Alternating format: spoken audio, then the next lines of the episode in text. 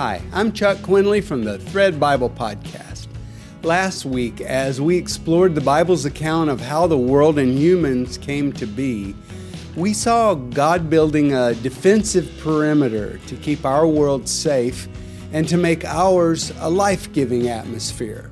Well, in this episode, we witnessed the birth of Mother Earth herself, and we asked the question why aren't more Christians environmentalists? Stay tuned. Welcome to Thread, God's Word tying together all the pieces of your life through a verse by verse study of the Bible. In season four, we're exploring the bedrock of the entire Bible, Genesis 1 through 12. Thread Bible Podcast is brought to you by MediaLightAsia.com. And this week, I'd actually like to tell you a bit about Media Light's Summer Media Missions Boot Camp. If you're going to live a life of impact, you need to find your voice. And Media Light has developed a two week workshop to help you do just that. So come spend two weeks in northern Thailand. We'll have worship every morning, and you'll have professionals help you learn to find and use, first of all, your natural speaking voice. And then you'll work to align the message your body is sending with the words you are speaking. And after that, we're going to teach you how to produce professional quality video using the camera you know best, your cell phone. We don't do selfies here.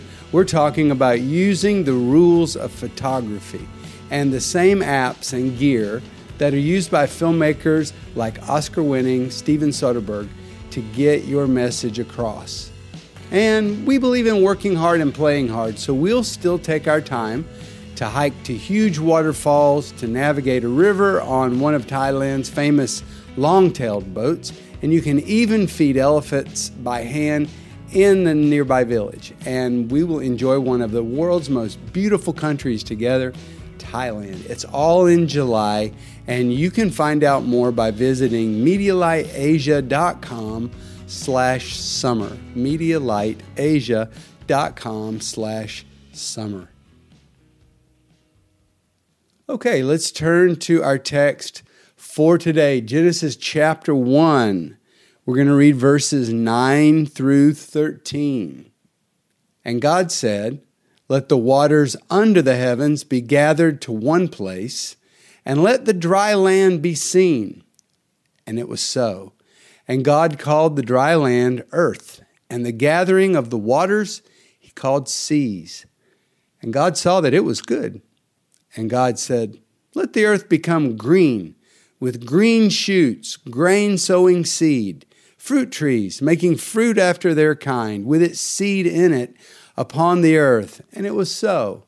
And the earth brought forth green shoots, grain sowing seed after its kind, and trees making fruit with its seed in it after their kind. And God saw that it was good.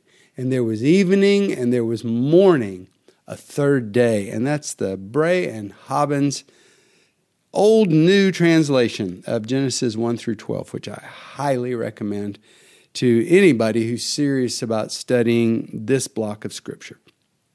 All right. Well, today we're going to learn about four different things, and it's going to take us a while to drill down verse by verse, but if you'll be patient, I think there is a lot of gold for all of us to find here. So let's jump right into it. Okay, what does this passage teach us? The first thing it teaches us is that Yahweh God made this world. He didn't delegate the work. Earth is God's own creation. He is the artisan God, and earth is his masterpiece. And he has dreamed and planned this world forever. He has ownership of it. This world and its creatures matter to him because they are his. He personally created them. And maybe ownership is an important step to something even more important, and that is that the second thing we'll learn God loves this world.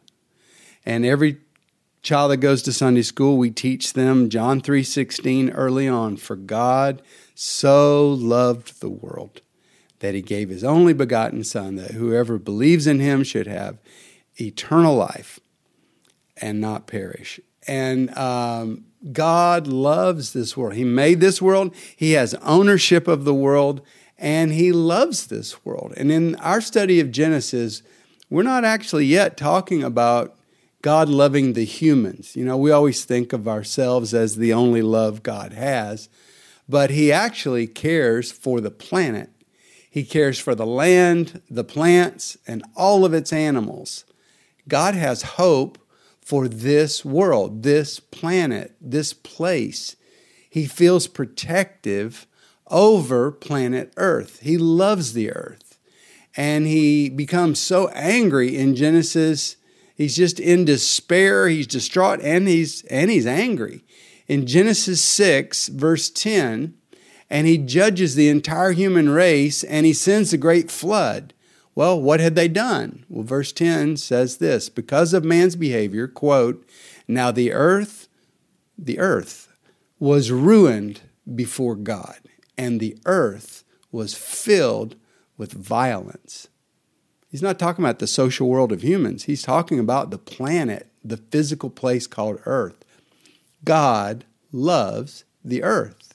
He commanded Israel to let the earth rest every seventh year, a whole year of not being planted, not being harvested, not being mined, not having its surface torn away for us to build buildings.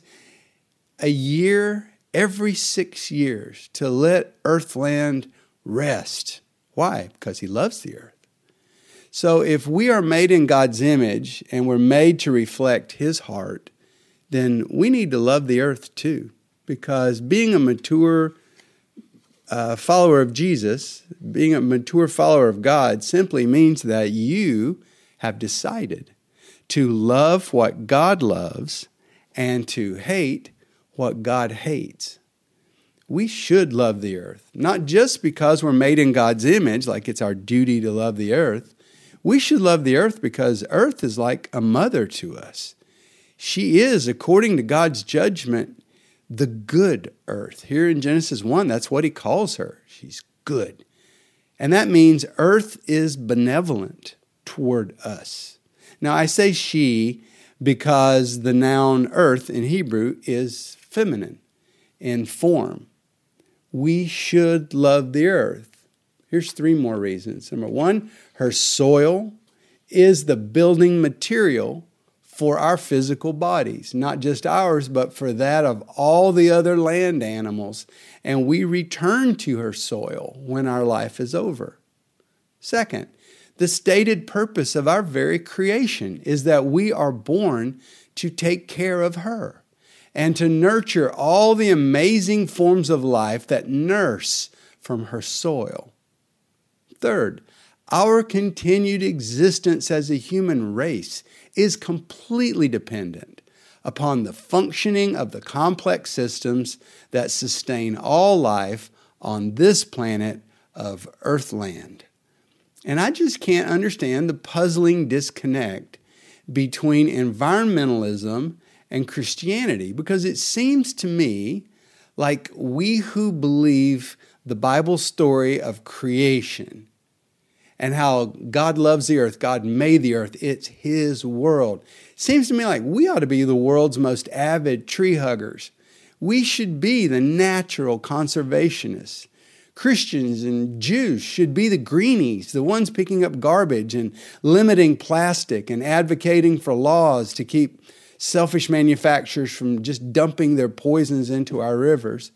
And we might as well include Muslims too in the Green Revolution for that matter, because all three of these faiths take Genesis 1 through 3 as the story of the world's beginning. Why aren't we in love with the earth? Why don't we stop in our tracks at the end of every day to just watch the sunset? Why aren't our farmers, why isn't a Christian farmer by religious conviction the very first one to look for a more natural and organic way to grow food. And why don't we, as a religious conviction, always look for ways to pollute less and reduce waste?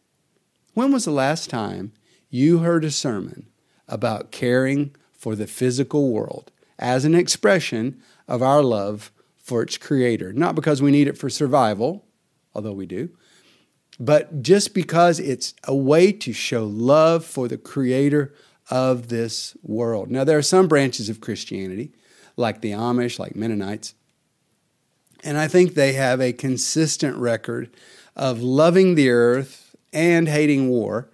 But for the most part, conservative Christians seem to love bloodshed, like vote for every war, and show instant distrust for any group that has a legitimate and an active concern for this planet. It's just so strange that the leadership for taking care of the planet is mostly in the hands of those who don't even believe in a creator. Imagine you're in a group of three people. You don't know each other all that well, but you're welcomed into the home of a country mama. And we all get settled on the sofa, and she goes to work in the kitchen for two hours. And this woman can cook. I've got relatives, I've got aunts in Alabama, and man, it is, ah, it's just glorious what they can do in the kitchen. And this woman's like that. So our hostess stews up three kinds of vegetables. She's got fried pork chops and other kinds of meat and sweet potato casserole and a plate of steaming biscuits with crispy bottoms and melted butter slowly running down the top. And she knows how good this is going to taste. And she knows how healthy this food is going to be. And we all sit down and we take a good look at this meal and we inhale the aroma of it before we eat. And then one of the guests brings to the table his overflowing ashtray and without a thought turns it upside down and dumps the ashes and cigarette butts over all the food that's been so lovingly prepared. Now, I made that story up, but it makes me mad just to think about it. And we're talking about the waste of $100 worth of food and two hours of wasted labor. Stay tuned.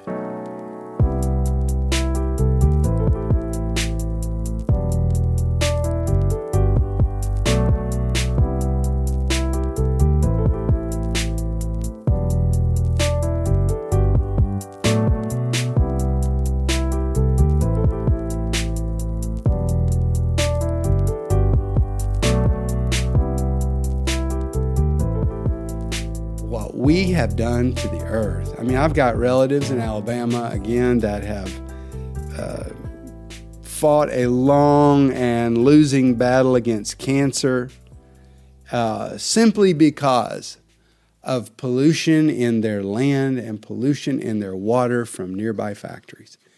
And the cancer stats are just, you know, off the chart for the county that they live in. It's a lot bigger than just dumping an ashtray on a meal. As as quick as that would be to get everybody at the table riled up, we can trash the earth in such a permanent way and not seem to think about it. I think we're so stuck on singing, This world is not my home, when we should be singing, This is my Father's world. Actually, let's take a little sidetrack here. Let's take that phrase, the world, and let's track it just a little bit in the New Testament. Mainly, let's just go to John's Gospel because John in the New Testament, the Apostle John, is so tuned in to Genesis 1 through 3. He is going to build the Gospel of John. He's going to open the Gospel of John as though it's Genesis 1. He is lining it up with Genesis 1. When you read the epistle of John, he's going to talk about day one of creation uh, spiritual light versus spiritual darkness. You can't love the spiritual darkness and the power of the light, and the light has to get inside of us. And he's got this whole talk in First John about that. And then you go to the last book of the Bible, the Revelation, and that's also written by John the Apostle. And he's going to talk about the tree of life, and he, he just lines everything up with Genesis. So let's take this phrase, the world, and we know that Paul says, don't love the world, and we know that John says, don't love the world. But what world are they talking about? Because it's a um, it's a word that is used in two, at least two very distinct ways, and it's not the same thing. Let's read um, John, John 1, verse 10. It says, talking about Jesus, He was in the world. Okay, that's the physical world. And though the world, physical world, was made through him, he was in the world, and though the world was made through him, look at the next part, the world, and uh, Bible I pulled this out of had it capitalized so you'd see the difference. The world did not recognize him. He came to that which was his own, but his own did not receive him. But you can see he's using the world differently, and there's two ways to take it. The first way is the physical planet. This place called Earth is the world. But among the humans who live on planet Earth, there is a global conspiracy to overthrow God. And this conspiracy is called the world. And what the world is, it's the Babylon system that we'll run into later in the book of Genesis. But it's um, it's the system where you use the pillars of society. You take education, government, business, now entertainment and media, and you pollute them and you use them to draw people away from God and instead to be proud, to be carnal, to, to love material things. And it's a world system that is at war with God. So when John writes, He was in the world, and though the world was made through him, the world system did not recognize him. He came to that which was his own, humans or the Jewish nation, but his own did not receive him. Now let's jump forward the way John uses it again in 1 John 2 15 through 17. Do not love the world. He's talking about the world system. Do not love the world or anything in the world. If anyone loves the world, love for the Father is not in them.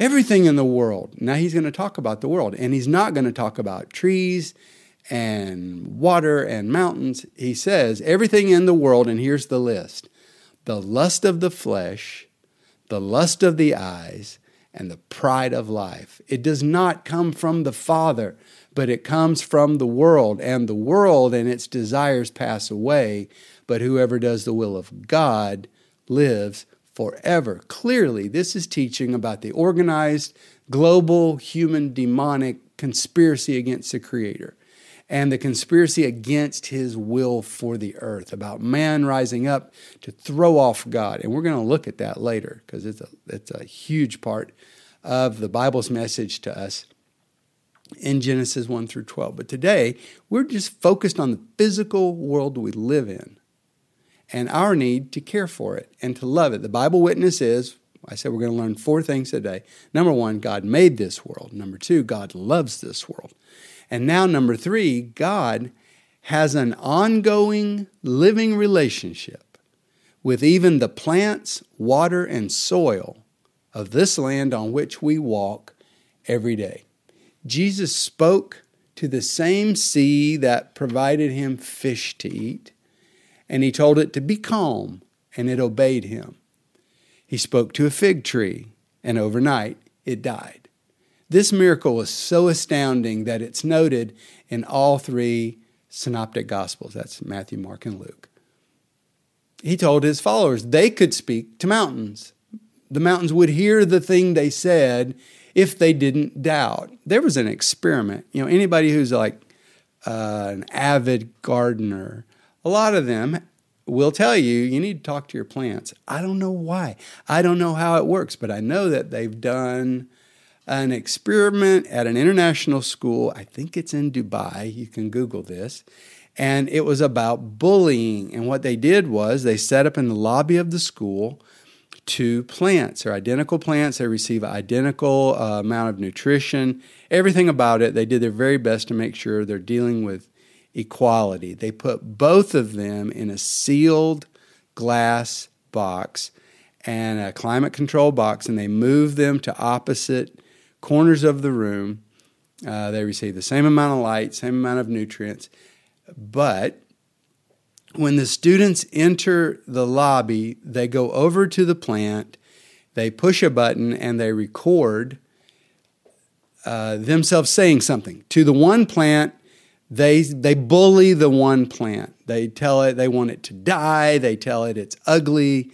They're just mean to the plant and they, they record that and it keeps playing all day long. They walk over to the other plant and they tell it that it's beautiful and it looks great today and it's green and they love it and it's making them happy and they just bless the plant and that gets recorded and as you might guess uh, the plant that gets cursed dies and the other one flourishes and it's just to let students know what happens when you do this to a human but that they could predictably anticipate that this is going to affect a plant too that's just so it's amazing because there's a spiritual reality behind the physical world. It's one of the main teachings of the book of Genesis is that whatever you want to call it and you know a lot of people are scared to go down this track because they don't know where it stops.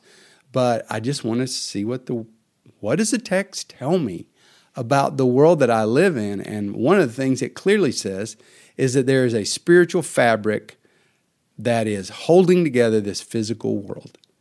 And God has a relationship not only with humans, but with nature. And one of my favorite examples of this is in Ezekiel chapter 36. This is a time of exile. Israel has been defeated as a nation. They've been carried off into exile. They're living in another country, and the land of Israel, the, the cities have been broken down in the war. The fields have been scorched and chopped, the trees are chopped down. It's just desolate. And God speaks to his prophet and he sends Ezekiel and he says this Ezekiel 36 Son of man, go prophesy. So he's going to send him off on a mission. And he says, I've got an important message for you to deliver. Okay, Lord, who do I deliver the message to? And read the next line Son of man, Go prophesy to the mountains of Israel. Really? Yes, I want you to go out into the mountains and I want you to talk to the mountains. What do I say? Here's a quote of what he's to go say. Say, Mountains of Israel, hear the word of the Lord. This is what the sovereign Lord says.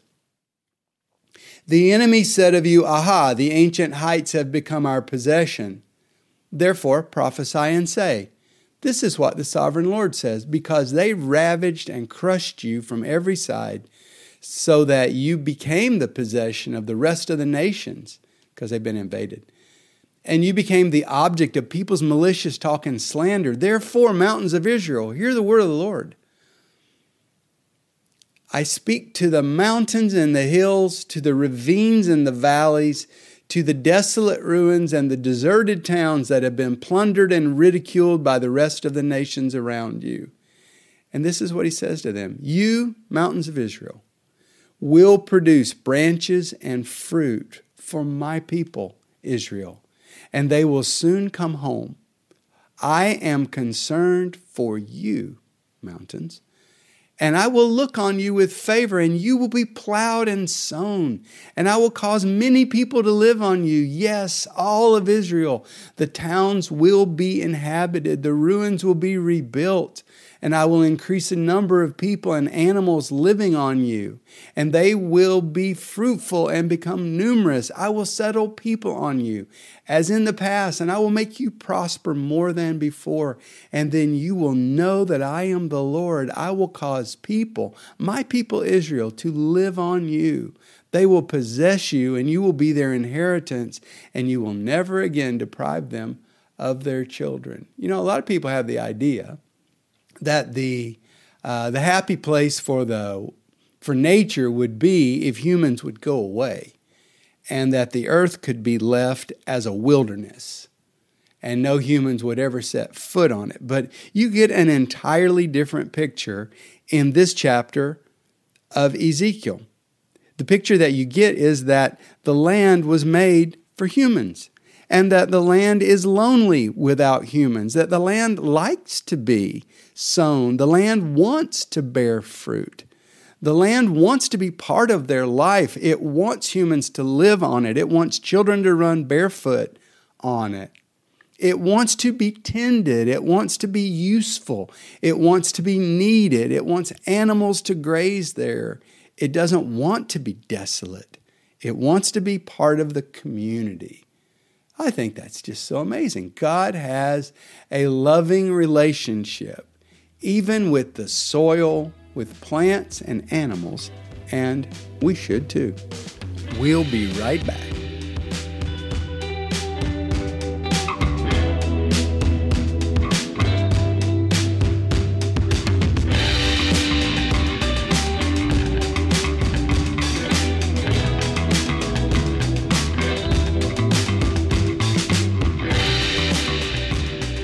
Let's go back to our text and to the third movement of this creation overture, day three of creation. Now we're back in the text.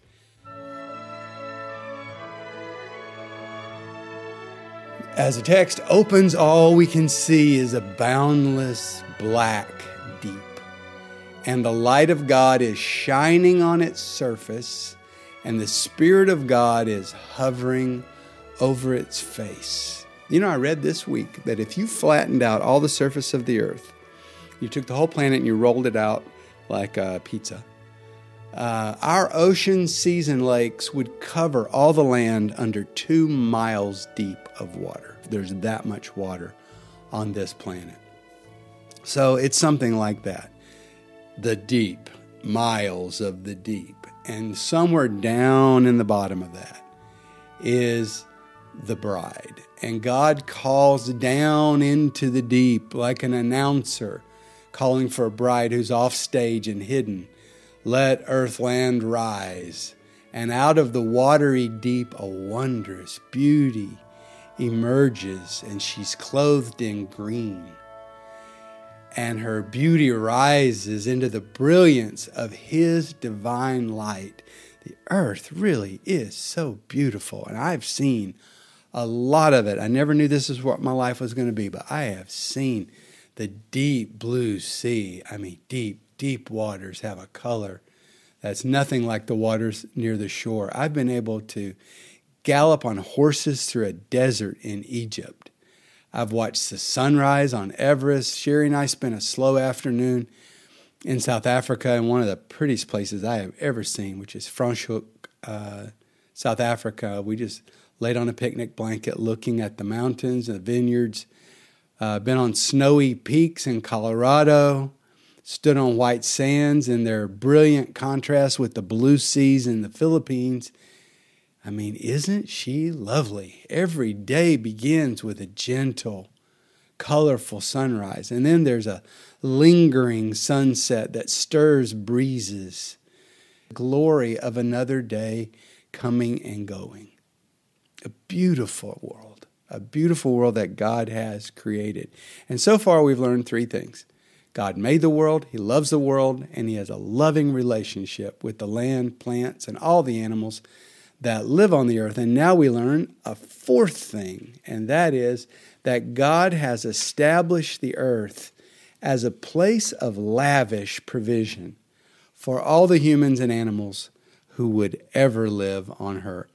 So earth rises, seas, you know, like everything you see above land, like mountains, the opposite of that is under the water. And there are deep chasms that get filled in with water, and there are under underwater volcanoes, above water volcanoes. There's a whole world underneath there. And so God separates the world underneath the sea. And I, that's one of the glories of learning how to scuba dive is like you're on another planet.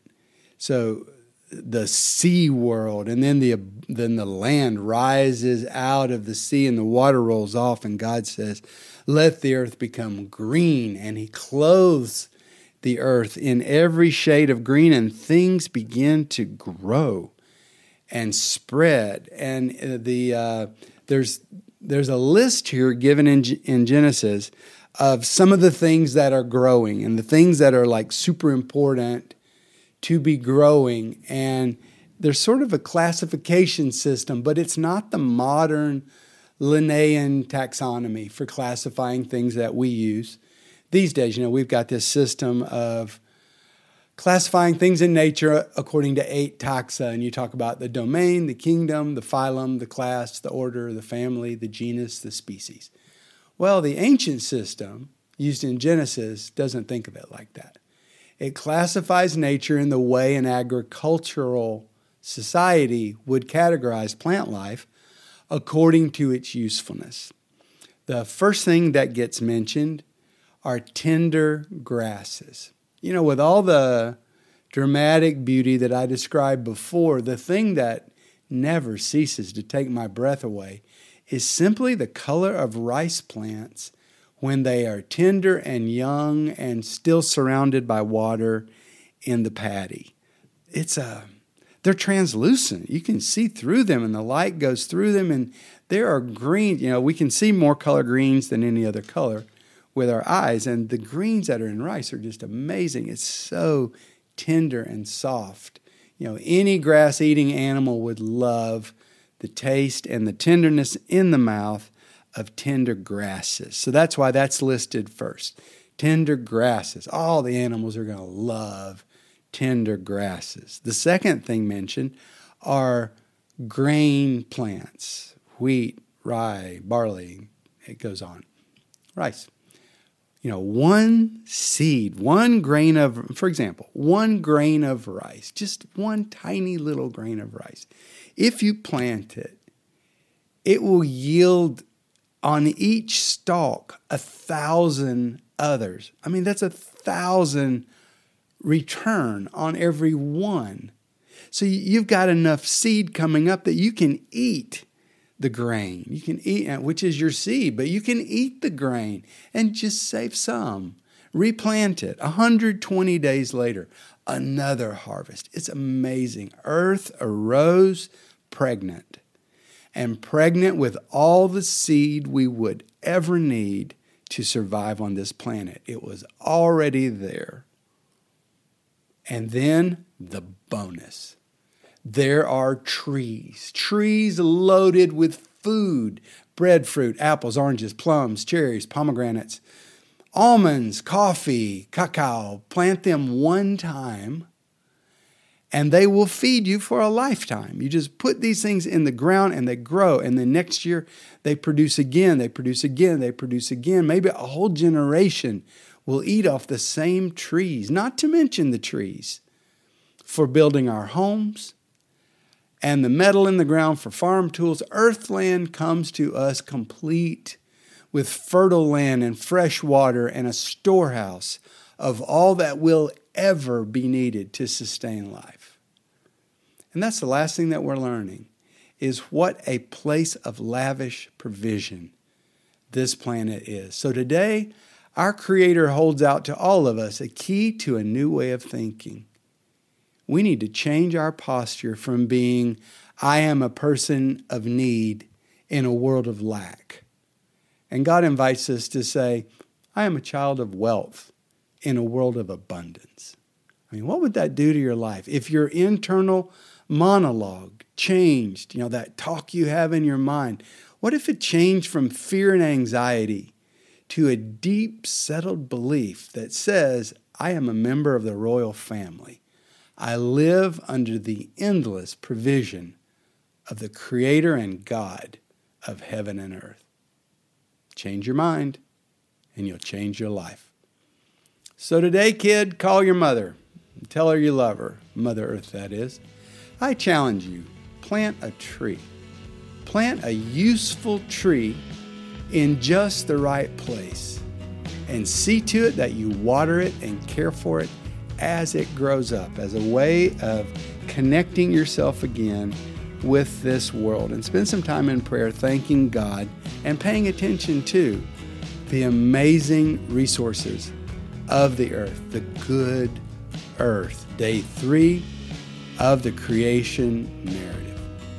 Hey, if you're enjoying Thread, please share it with a friend. Also, leave a hopefully five star review on the iTunes store. This will help others find the podcast so God's Word can plant seeds in them too. Expect God to use you because you are the light of the world.